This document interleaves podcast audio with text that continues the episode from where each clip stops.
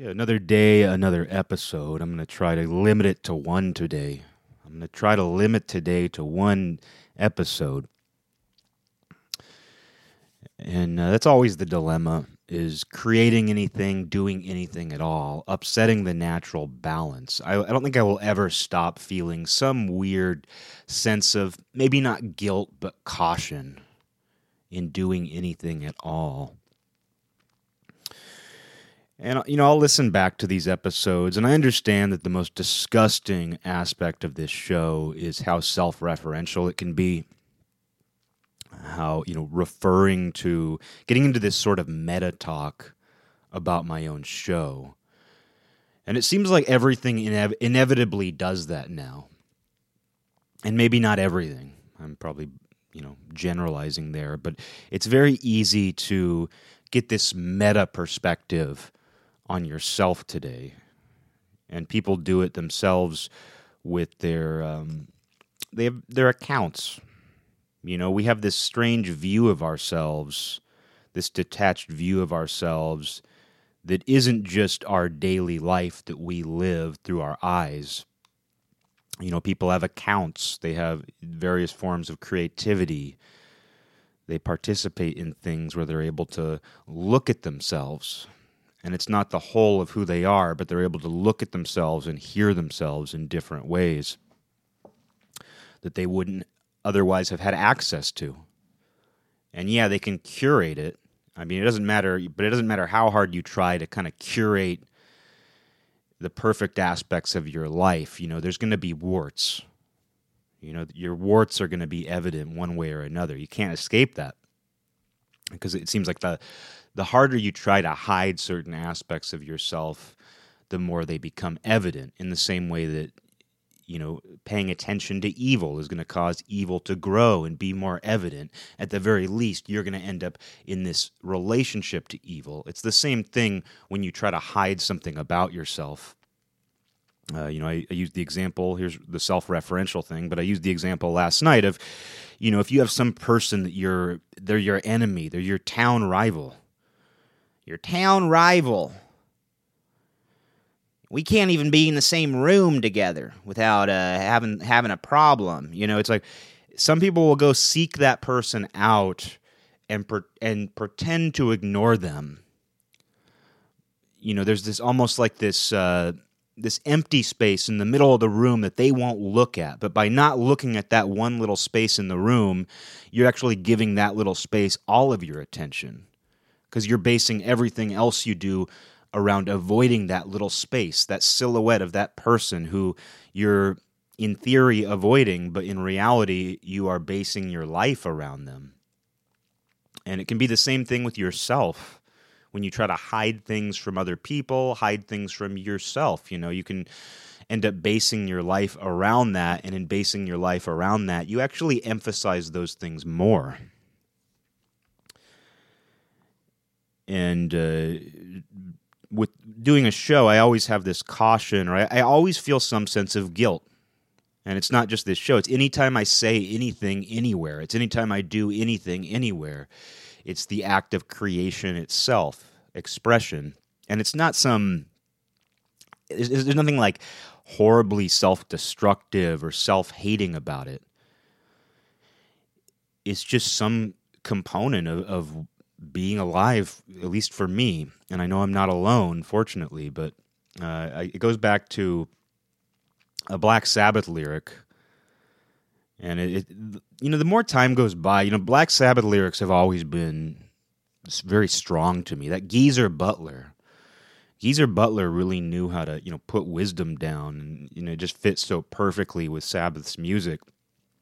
But the line that I always come back to that's really all this talk about good and evil and right and wrong and some of the some of the more um, you know some of those those sorts of ideas like in reality I don't think about those in my daily life because I'm not entirely sure what they are. I mean I think they're good to it's good to have those things. It's good to consider those things. It's good to have those as examples as guidelines, but the reality is it's hard to know.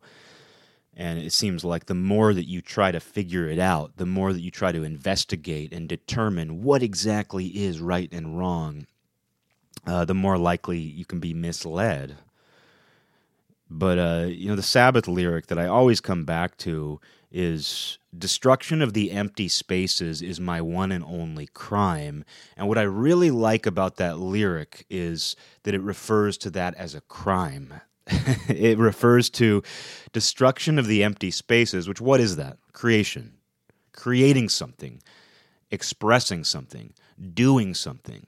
It is taking some kind of action. And even though it is in theory good or constructive or well meaning, destruction of the empty spaces is a crime, my one and only crime. And that's how I feel about what I do in life, everything I do. You know, it, there's always the potential of offsetting some natural balance. And it could happen where if you're witnessing something beautiful, if you're watching a sunrise with somebody often there's a an unspoken agreement to say nothing and simply observe it and take it in and sometimes when someone when you're in that situation with somebody and they say isn't this beautiful look at how that ray over there is kind of sticking over is sticking out and uh, not that, not that you can actually see sun rays um, interesting how our you know our representation of the sun always has these very you know these, these lines sticking out of it that we never see really. Uh, but uh, you know, someone who's describing it as you're experiencing it, that can kind of take you out of the moment. And some people, you know, in the same way that some people want to take pictures, you know, some people have their own forms of celebration. I don't think there's anything wrong with describing something beautiful while you're witnessing it, but a lot of people don't want that a lot of people feel like it takes something away. It destroys the empty space because the idea isn't that emptiness is bad. You know, you think about when someone says, "I'm feeling empty." It's always this bad thing like like emptiness is somehow undesirable. You know, tell that to the boys in the monastery. Tell that to the boys in the monastery. They've devoted their entire lives in a vain effort, and yes, it's still vain, even though they've given up everything. They've devoted their lives to seeking emptiness, and here you have it, and you don't want it.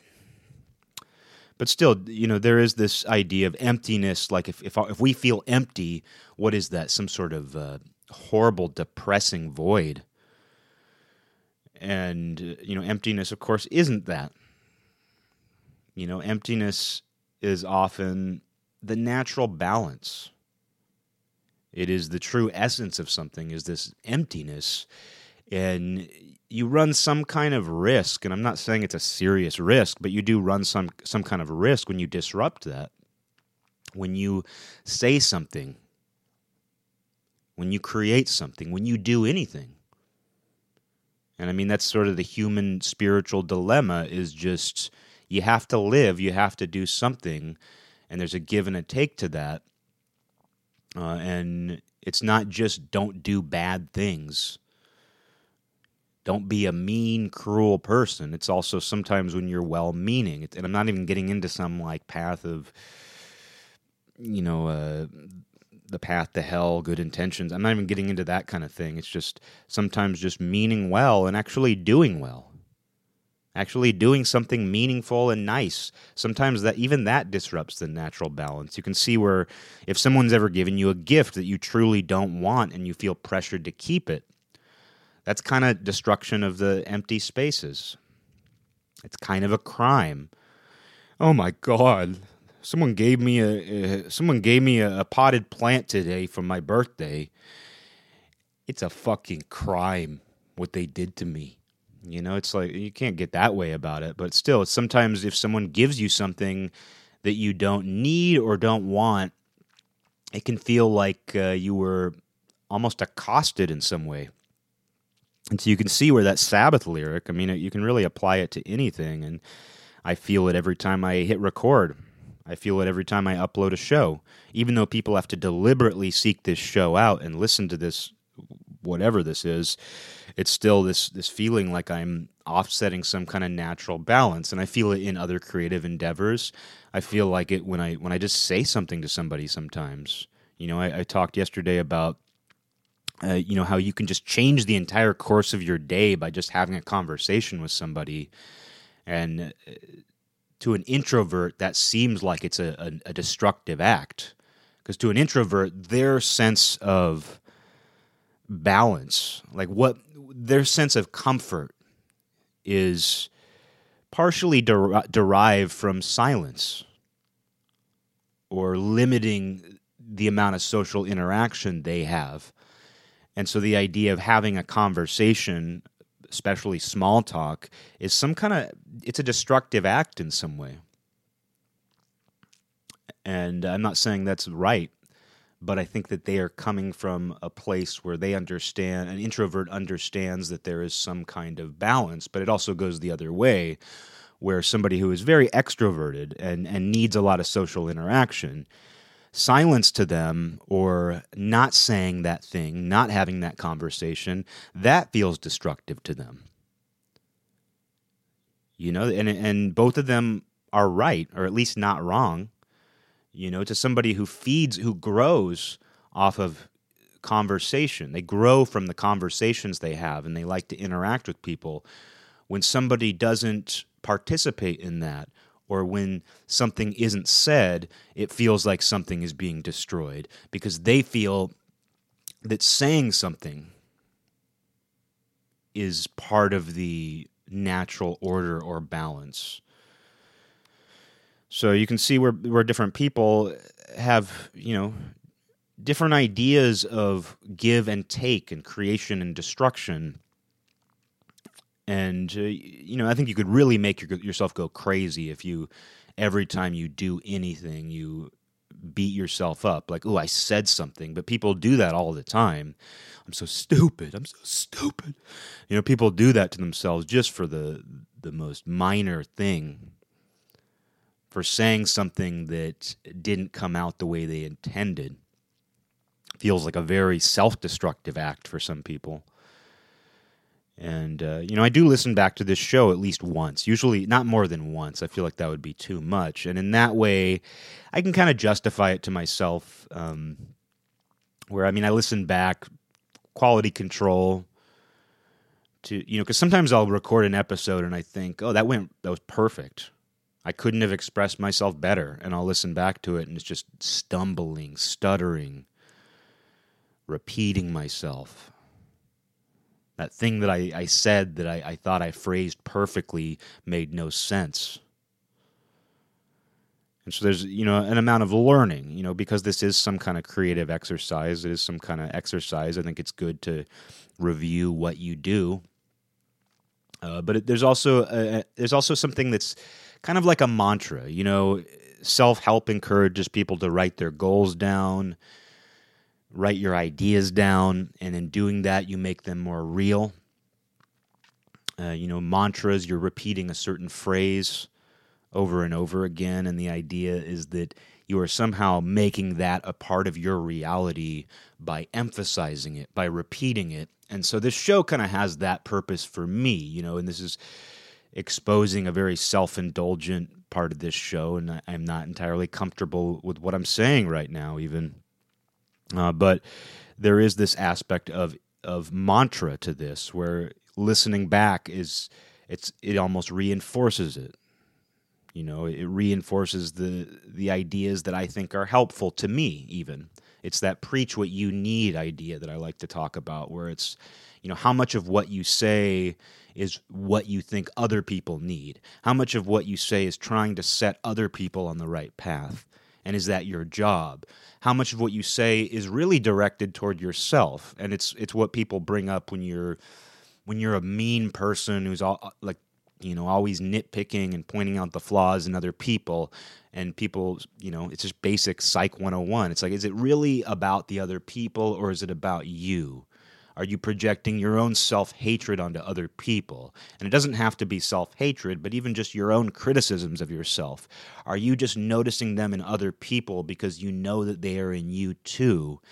And that familiarity, uh, you know, it's it's with that familiarity with your own problems that you wish you could address with yourself, it's easier for you to try to address them with other people by nitpicking and criticizing. It's kind of like that idea, too, where Uh, in that way, you're really, even when you're criticizing somebody or being mean spirited, you're still preaching what you need or you think you need. But it goes for constructive ideas as well. It goes for helping yourself as well. And when I say you, oftentimes I mean me. You know, I'm often preaching what I need. Uh, and so this show, in that way, is sort of a mantra. You know, it's sort of a mantra, even though it's not something that I'm just quietly repeating in my head while I meditate. Um, but destruction of the empty spaces, you know, it's is my one and only crime. I just I love that it's referred to as a crime because it often feels that way for me, and I don't think I'm going to stop being a criminal in that sense. You know, I don't think I'm going to ever stop expressing myself in life as much as I would like to as much as I would like to renounce everything.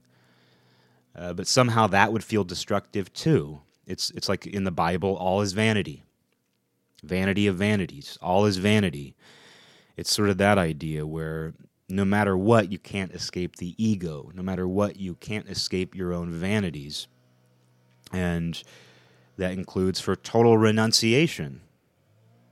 You know, in some ways, that's an even more egotistical act. It's like I have such little control over my own egotistical impulses that I have to devote my life to that. I have to devote my life to renunciation. Again, we're back to the idea of um, resist not evil, where it's like, because in resisting evil, you define your life by evil which is the thing that you're trying to avoid. And if you're defining your life in opposition to that, you can't escape that thing. And that's sort of how I feel about asceticism, renunciation. And I think it's why Gautama Buddha found the middle way. I mean, it very much is, you know, where it was like, well, asceticism isn't it, and overindulgence isn't it. So, what are my options here? Black and white aren't it. So what are my options? You know, that's sort of sort of the process he uh, is alleged alleged to have gone through, and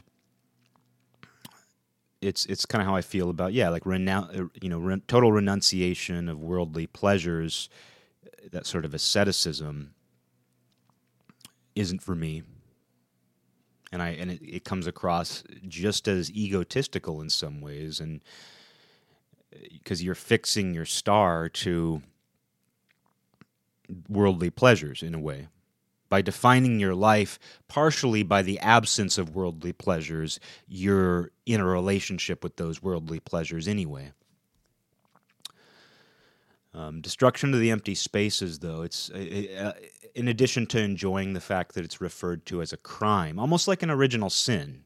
You know, it's almost like that idea where it's like destruction of the empty spaces. Because we can't avoid doing it and because we do have some sort of dilemma around it because i'm certainly not alone in feeling some sense of guilt for just disrupting the natural silence in a room. Or you think about you know we live in a world now where the people the the means of production are in the hands of the people. They make videos they make uh, you know posts. They express themselves all day. They post pictures of themselves. They share what they do.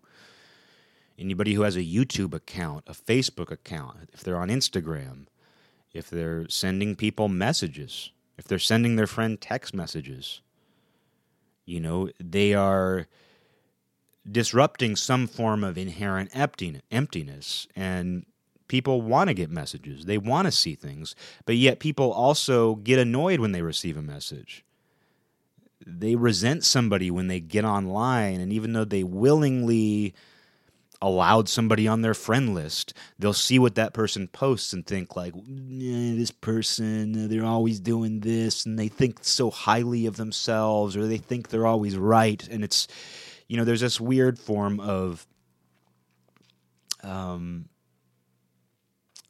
what's the word um what's the word when people agree to do something. It's like it's like this. Um, it's used. It's used like when people talk about like sex, like getting permission. It's like basically you've given someone permission, consent. You've given your consent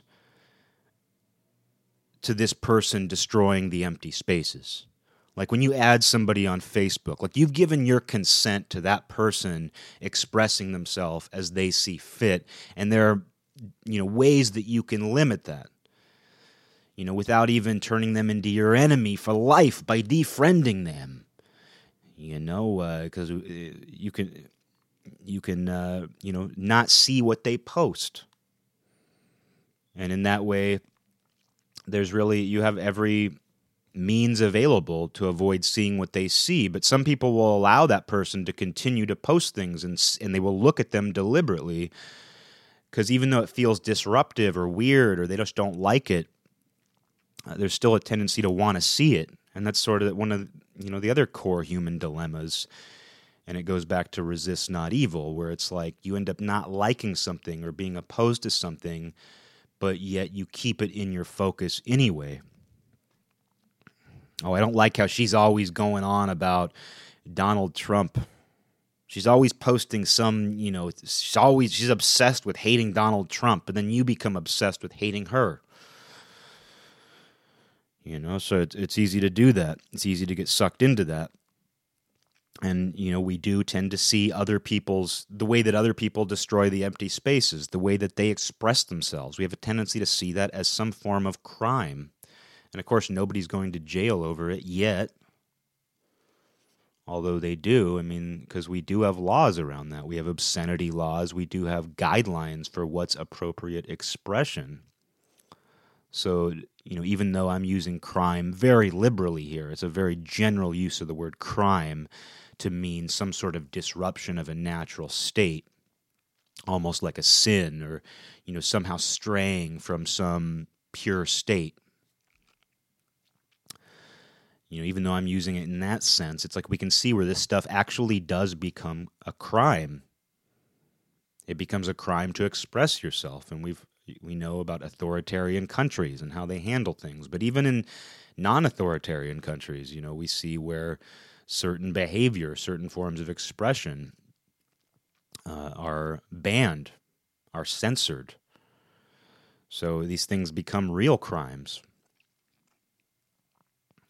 And in the in the days of kings, it could be purely because a king just doesn't have taste in something. I mean, you think about the art that Hitler had destroyed, where it was just pretty much his taste. You know, it could be a I don't like uh, you know I don't like paintings of flowers, so we'll destroy them. They're destroying the empty spaces by painting flowers, so we're going to make it a real punishable crime. So it does become a real crime. But I'm very interested in that, and I always have been. That just gut feeling you get where it's like, I'm disrupting something.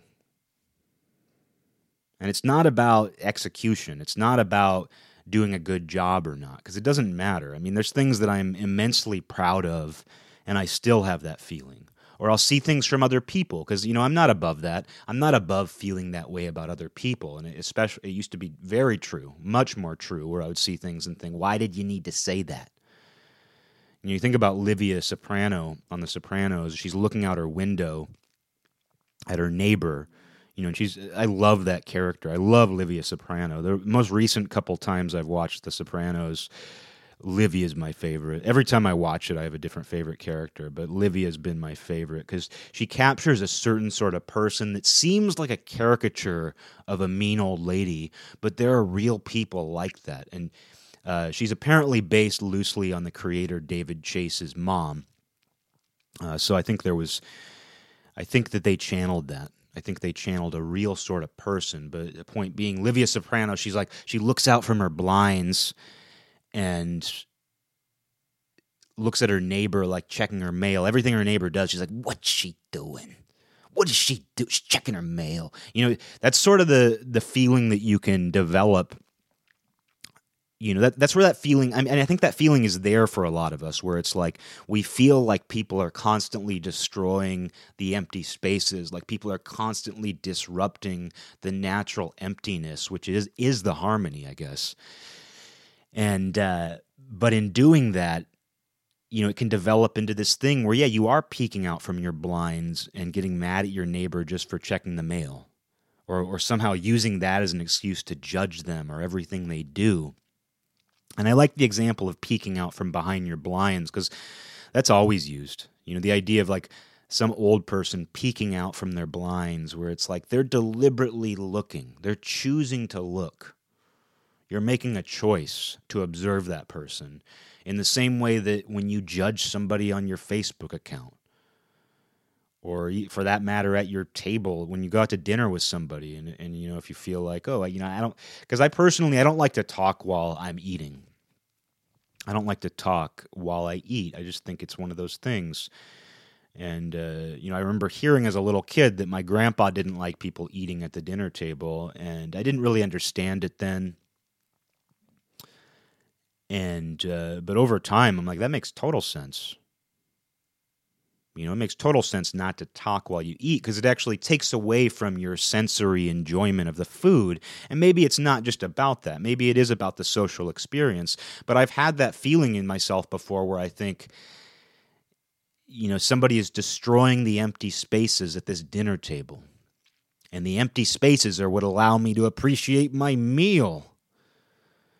How dare how dare you want to spend time with me and talk to me at this dinner table where I'm focused on my food? So you can easily become the destroyer yourself though when you have those when you act or you express yourself based on those impulses because it becomes this thing. It's almost like um, that thing like baseball kids do, baseball kids, when they like all try to grab the bat and put their hands over each other and whoever is the last person loses or the winner i don't remember who i don't even remember who wins and loses whether it's like the lowest hand on the baseball bat or the highest hand but it's almost like you're playing that game with somebody when it's like you point out you're destroying the empty spaces and then they're like but by telling me that I'm destroying the empty spaces. You're destroying the empty spaces. So who's the real criminal? You know, you can play this game where you keep going back and forth and I understand most people probably don't think this way, uh, but they still act on it. They still act on some of these impulses. Uh, so it's it's just something that I contend with, and I'm glad, you know, because I do. I you know, maybe you should be deliberate. Maybe you should know what you're expressing, but maybe you shouldn't overthink it either. And uh, there's also the aspect of like your intentions when you express yourself your intentions you know might not be interpreted the same way that you intend you might not express yourself the way that you actually feel and that happens to me a lot when I listen back to this show. You know, when I do review an episode of this show after I publish it. I mean, the one I did last night, I quoted there was a quote that I mentioned that my mom really liked before she passed, and she had written it down on a post it note. And I misspoke when I referenced it. You know, the quote, the actual quote was Anyone convinced against their will is of the same opinion still. And in the episode, I said, Anyone convinced of their will is of the same opinion still, which still fits. Because if you're convinced of your will, of course you're going to be of the same opinion still. Uh, but the actual quote that I was referring to was anyone convinced against their will. And I do wonder about that, you know, not to get too far into that quote, but I do, since I misspoke last night about it, I don't feel like it was properly discussed. And with that quote, you know, I, I really, I want to ask somebody, you know, have you ever convinced somebody truly convince them, not coerce them, not force them to believe what you believe through some sort of extortion. You know, not through some sort of coercion or, you know, psychic extortion. But I really wonder have you ever just sat down and laid out the facts in such a way that somebody comes over to your way of thinking? And how do you know you didn't just coerce them? How do you know that you truly convinced them? I know it happens but I just wonder how often it actually happens. You know, how what's the frequency of that in your life, especially to people who are continually arguing, who are very outspoken. I wonder how often have you actually convinced somebody? And I feel like if you're self aware, you can tell if somebody actually agrees with you or not. You can tell if somebody's just going through the motions. And I think that would be very difficult as a boss if you were someone's supervisor or boss or just had any kind of official authority over someone at all because I'd be constantly worried that you know everybody's just nobody agrees with me. Nobody actually thinks that my ideas are good. They just know I have authority, and through that authority, I can just coerce them without even trying. So it'd be it's the more power you have, it's like the more concern you have to have over whether anyone truly agrees with you at all. And you can see where people don't care. I'm going to do it anyway. You know, I'm going to do it anyway. Because, you know, my word is the final word. But that's also the secret superpower that everybody has too, where no matter how hard someone tries to convince you, and barring physical violence or imprisonment, in your heart, you can always believe what you believe to be true. And if someone tries to convince you against your will, it doesn't take your will away from you. Even if you have to go through the motions, even if, if you have to pretend that somebody else is right, in the same way that a boss can do whatever he wants because he's the boss, you can still feel whatever you feel, even if you're the lowest person on the totem pole. But you have to stay in touch with that. You have to stay in touch with that. You have to stay in touch with your intuition is part of it. Because that's a strange feeling when you when someone tells you to do something or not do something that goes complete opposite of your intuition, that sort of disharmony, that sort of dissonance. You know, you can't package that feeling. You can't sell that feeling. And when you reharmonize, like if you have that feeling, if you have that feeling of dissonance where something feels like it's just the complete opposite of your intuition and you're forced to go along with it, it's amazing when you find that harmony again. Um, destruction of the empty spaces. You know, it's just it's the the original sin that we all have is this need to express ourselves and exist at all. And we consume. I mean, that's the other side of it is that through an act of destruction, we sustain ourselves, and all creatures depend on it in some way. We have to kill things, even if they're plants. You know, we destroy these these living things. And I'm a meat eater. You know, I eat meat, and uh, it's but it's that's an act of destruction in and of itself. So through acts of destruction, we also sustain ourselves. And we require social interaction. So even getting into this, you know, more out there idea of destroying empty spaces by simply saying anything at all, by simply saying hello to somebody. And sometimes it feels that way. I mean, I have neighbors who it's one thing when somebody never says hi back.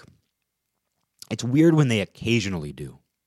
Like I have a next door neighbor and they're young people you know, definitely, you know, like LGBT, and they're uh, they're good people, you know, and, and they've been really nice to me. Um, but there's one of them who, it's just it's a weird thing where they will occasionally say hi back to me, not always. You know, we've never had any close interaction, but it's just an interesting thing. And I've had that experience with a lot of people. It seems to be just a symptom of my generation, too. And maybe maybe I'm just saying it's my generation because that's what I have. At, that's what I see. You know, maybe it would. Maybe there are always people like this. I'm I'm sure there are, but it just seems like people struggle with even basic hello. And I don't always say hello to people, but it's like if someone says hello to me, I'm going to say something back. But I'll experience that. I, sometimes it'll happen on the street, and it's it's hard to say like when I decide to destroy that empty. It's hard to it's hard to I don't know why it is, but sometimes even if I'm on a walk in a complete different part of town, I'm just out there I'm just going for a walk. Sometimes I'll pass by someone and I, and I decide to say hello, and other times I don't. And I don't know what my motivation is. I mean, part of it is if it's a woman, like if it's a woman by herself, I usually allow them to say hello first. And I learned that many years ago when I first started hiking because I used to get kind of miffed if I were if I was on a hike in the woods and if you pass by somebody in the woods you know, you're the only people on this trail, and it's more awkward not to say hello. But I, I noticed that sometimes people don't say hello back, and I used to get upset. And I noticed it would happen particularly often with women, where I would say hi and not in some, you know, I wasn't leering at them. Uh, there was nothing creepy about it, but I would just say hi, and they wouldn't say hi back. And it wasn't that I was looking for some kind of validation or attention. It was just on a basic human to human respect level. I remember feeling just a little put off, a little, maybe not angry, but somewhere, you know, on, on the road to anger, maybe. And uh, I just remember thinking, like, why don't they say hi back? It's rude. And then I understood. I was like, oh, they're terrified of me. When a woman sees me on the trail, not like because there's anything particular about me, but it, I'm a man. I am the thing that attacks people. I am the thing that attacks women and has attacked women for, you know, since, since the beginning of time. And not that I have this low opinion of myself as a man, but you know, you just look at look at violent crime. Look at sexual crime.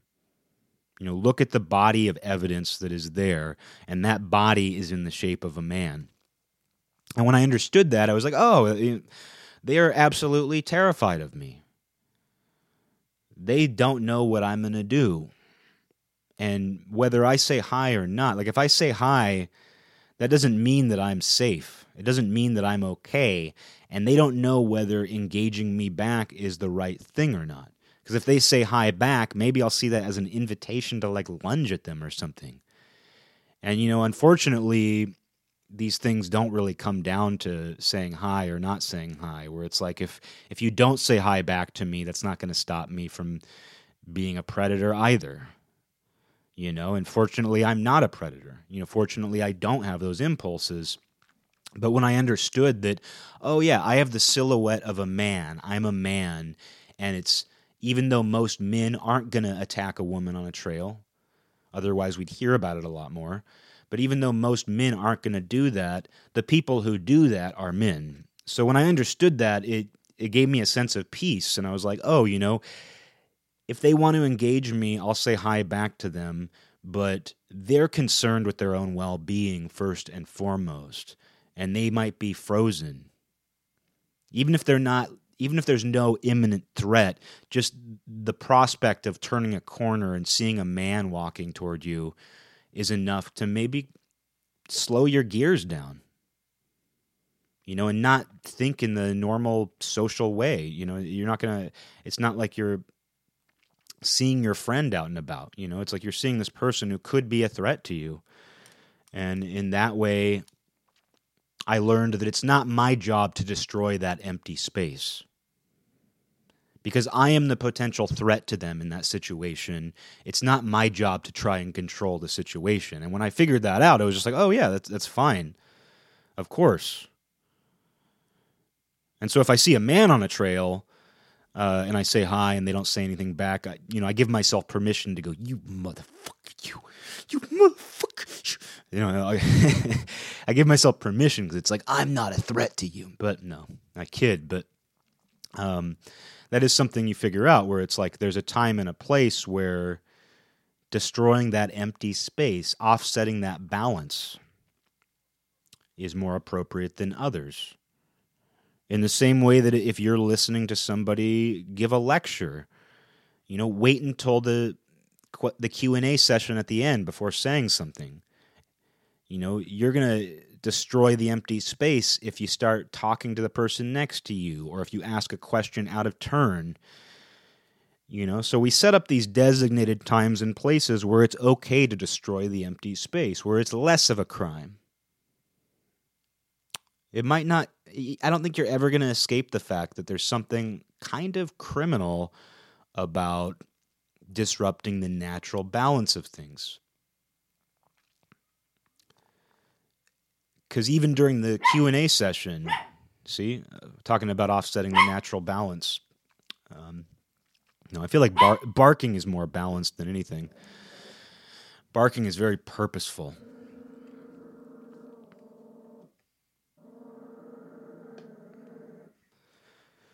but you can see where even during the designated Q&A session at a lecture, there's always that guy who asks a really obnoxious self-serving question. I mean, it used to happen in class. We would have these things at my college called seminar that were you would take the class and you would break them down into smaller groups and they would be with a like let's say 20 30 people with one professor and it allowed it allowed you to have you know more intimate discussions than um than the the bigger lectures so you'd have these little smaller discussion groups and in those there'd always be that one guy who dominates the conversation and it wasn't me fortunately somehow it wasn't me but there was one guy, he would always talk, you'd hear about his parents, you'd hear about his little brother, his girlfriend. He loved to talk about his girlfriend. And he would dominate every discussion. And he would, if there was an opportunity for to pipe up, he would. And people would kind of roll their eyes because it was almost like, even though this is within the rules, even though this is within the parameters, there's something disruptive about it. His attempt to, to dominate, his attempt to say every little thing that's on his mind and I, you know, I, I feel like I do that with this podcast. I feel like even though this is my own little corner of the world, this is my own little soapbox, there's still that feeling where I'm like, oh, I'm maybe I'm doing that. Maybe I'm doing that. And you shouldn't torture yourself over it. You shouldn't turn it into, you know, some you know, act of self-hatred or you know, see it as some grand flaw in your existence. But at the same time, I think wrestling with some of these things, like the time and place and doing the right thing at the right time, it's not a bad I it's it's not a bad exercise. It's not a bad exercise to to put yourself through now and again. Um, especially because it is powerful. Doing anything is powerful. In the same way that just starting a conversation with a stranger can completely change the, for sure that day. It'll change that day for you but it could change your life if that person becomes a friend or if that conversation turns into an argument. You know it, it changes the course of events. Every little thing you do changes something. And i think that's what's at the heart of the crime of destroying empty space is that everything impacts something but uh, the the criminal nature of us all, the original sin, and uh, it's you know we also seek that out though. We also seek these people out. We seek the if someone is disruptive, we do seek them out, and that is what yesterday's episode was about with resist not evil, where we seek evil out. This thing that we see as the disruptor, the deceiver, we seek that out where people seek out Donald Trump. They seek him out. They pay attention to him. And they revolve around him. Their day revolves around him. And they see him as they think Donald Trump is a criminal disrupting the natural balance.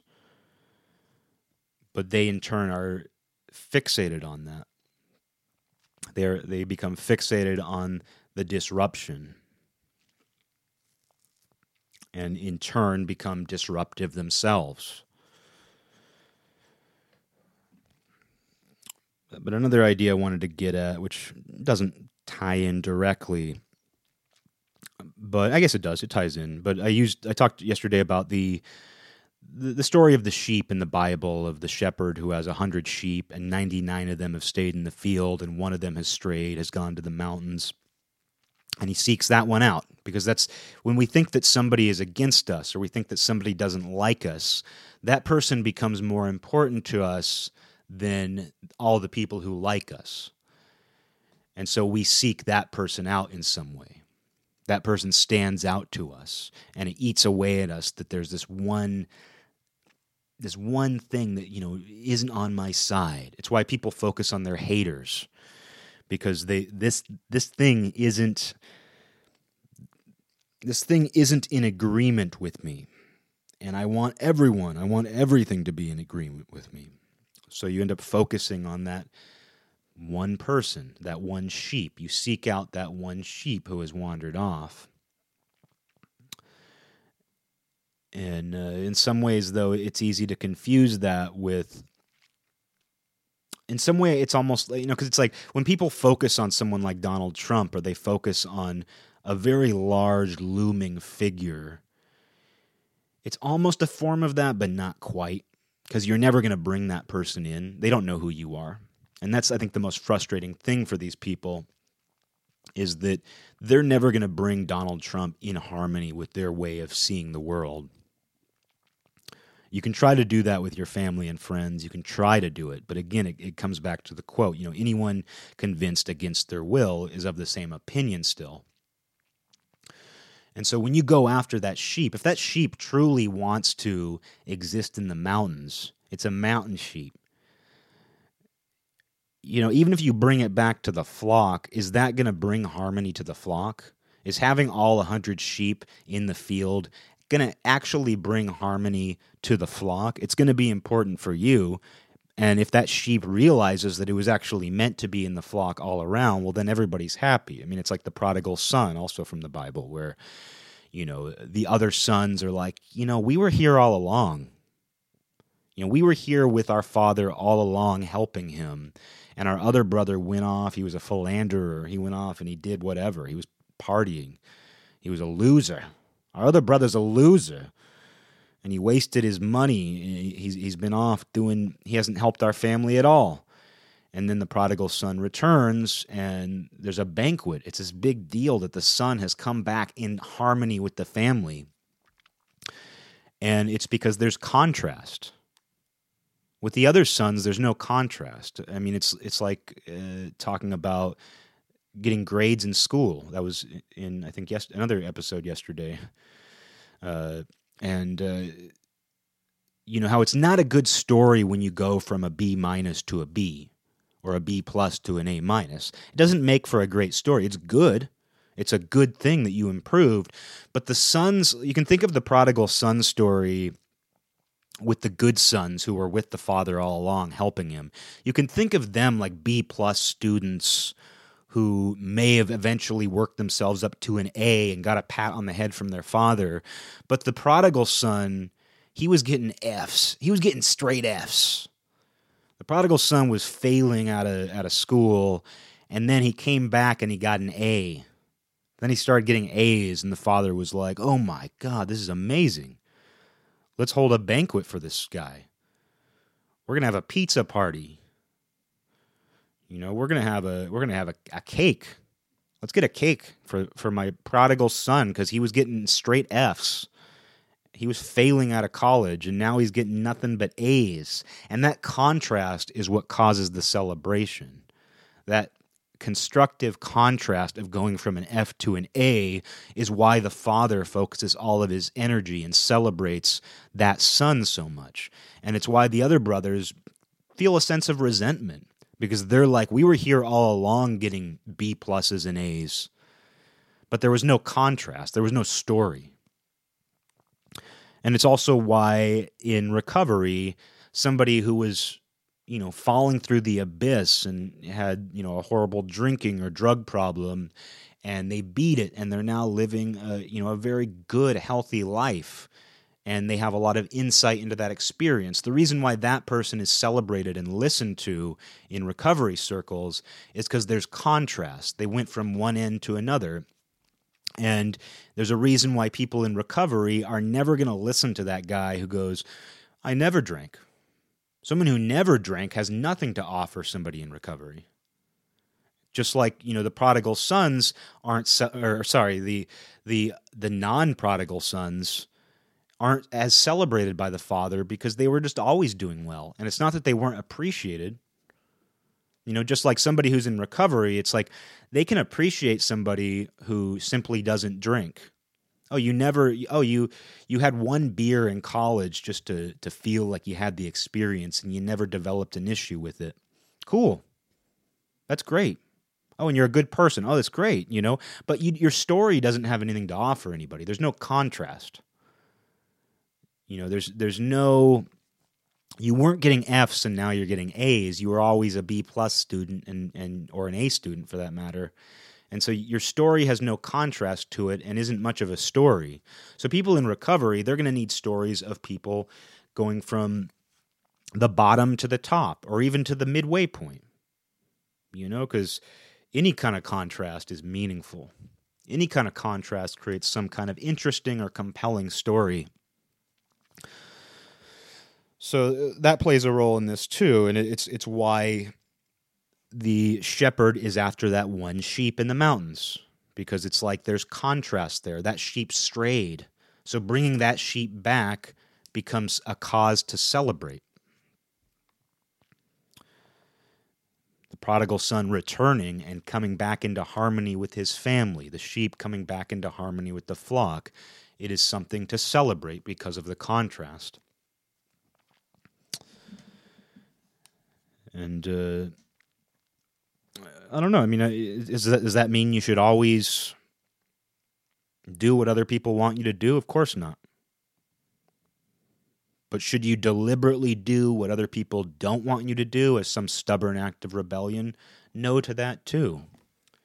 It goes back to asceticism and overindulgence. You know, are you because some people overindulge, are you going to be an ascetic? Are you going to starve yourself? Are you going to deny yourself all sensory pleasure and enjoyment?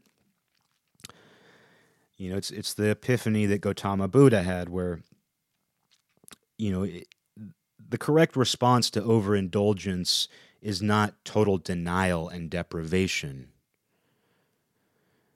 And the response to deprivation, the response to taking no finding no enjoyment in the senses is also not to overindulge the senses.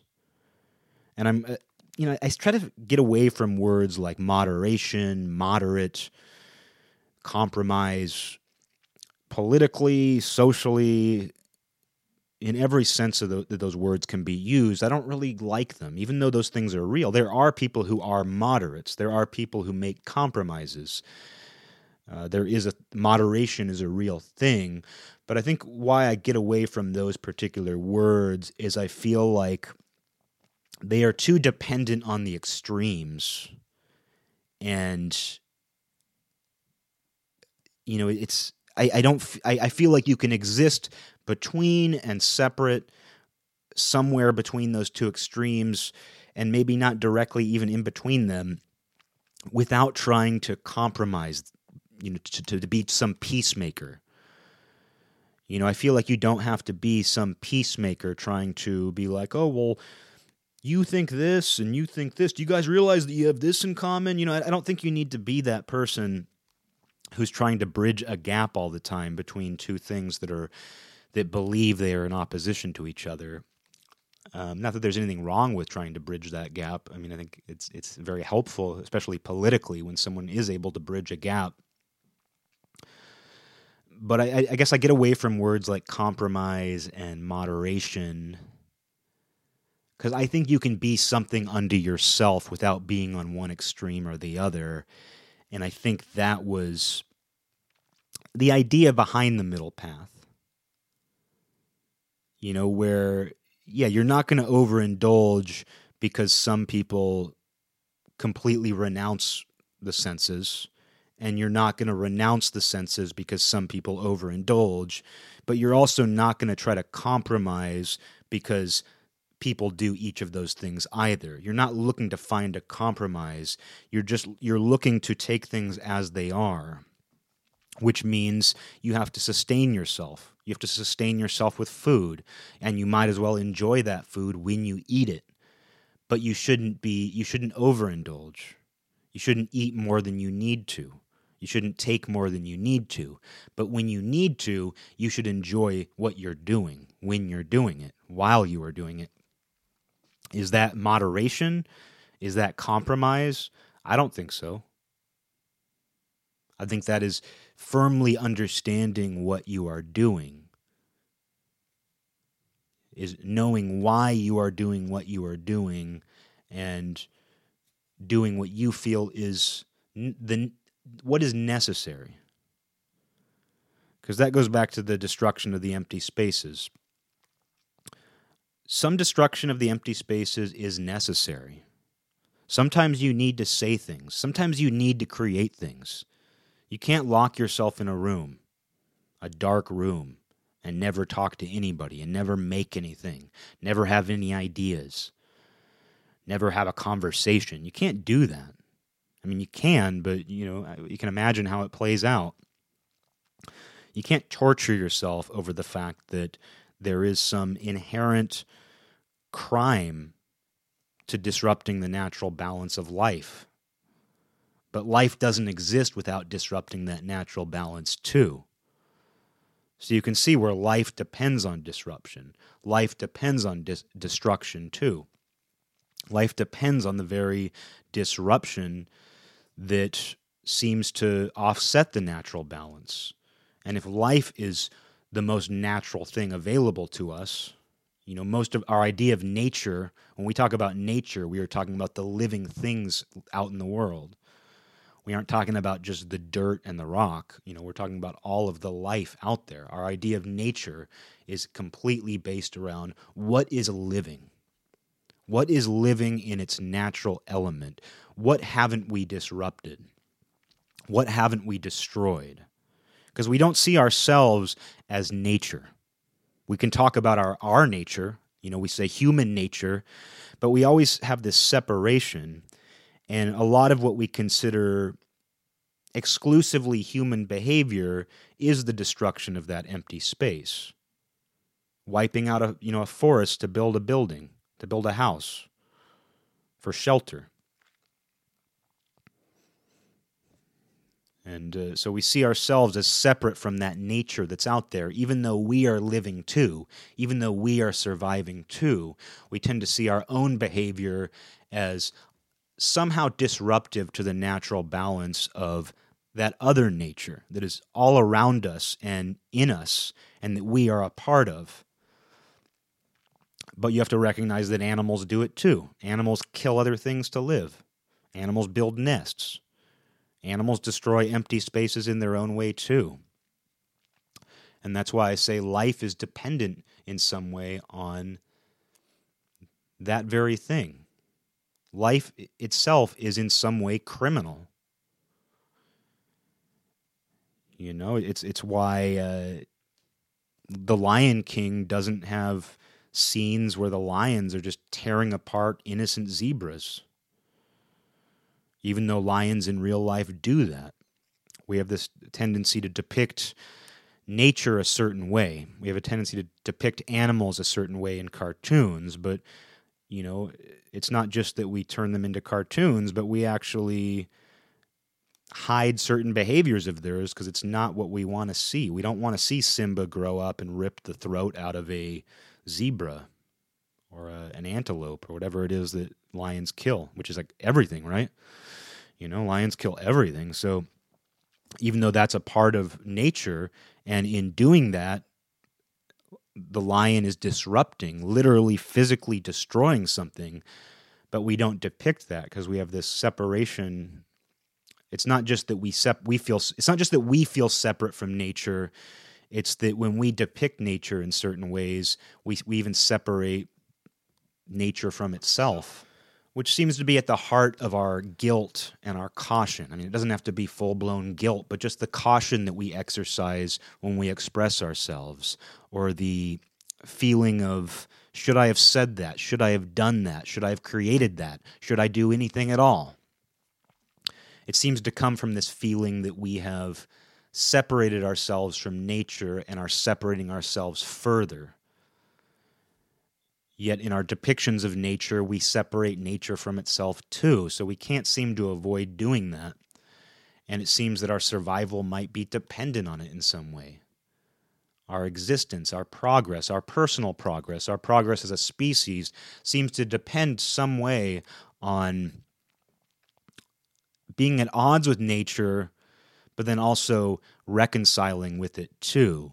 So in that way, we are sort of like a sheep returning to a flock, but then straying again, or we're the prodigal son who strays from nature and then returns to it. But it's not just a one time event. We seem to continually do it. We seem to destroy the empty spaces and then try to fill them. And you might ask, well, why destroy it at all and then fill it in this continual cycle when I could just sit here? when I could just do nothing? when I could not exist. Well, the thing about existing is, uh, you know, non existence isn't an option. If you exist, non existent isn't an option. And if you're someone who's ever considered suicide or, you know, takes risks and doesn't value your own life, you should be aware that killing yourself or putting yourself in a position to be maimed or killed in some way, that is another form of destroying an empty space. And try to put try to do the math on that one. You know, you think about the disruption that that causes, the disruption that uh, the loss of human life causes to everybody around them and not just the people they know, but many people hear about it. Many people empathize, sympathize. So you see where even choosing death doesn't allow you to escape the destruction of empty spaces. And in some ways, that's a far greater act of destruction.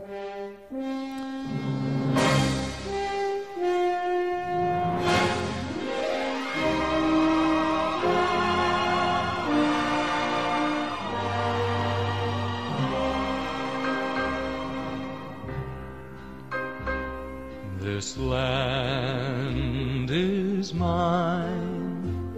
God gave this land to me. This brave, this golden land to me.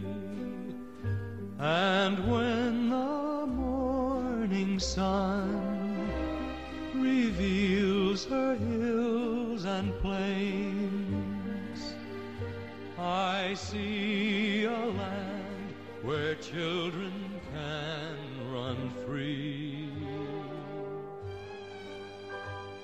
So take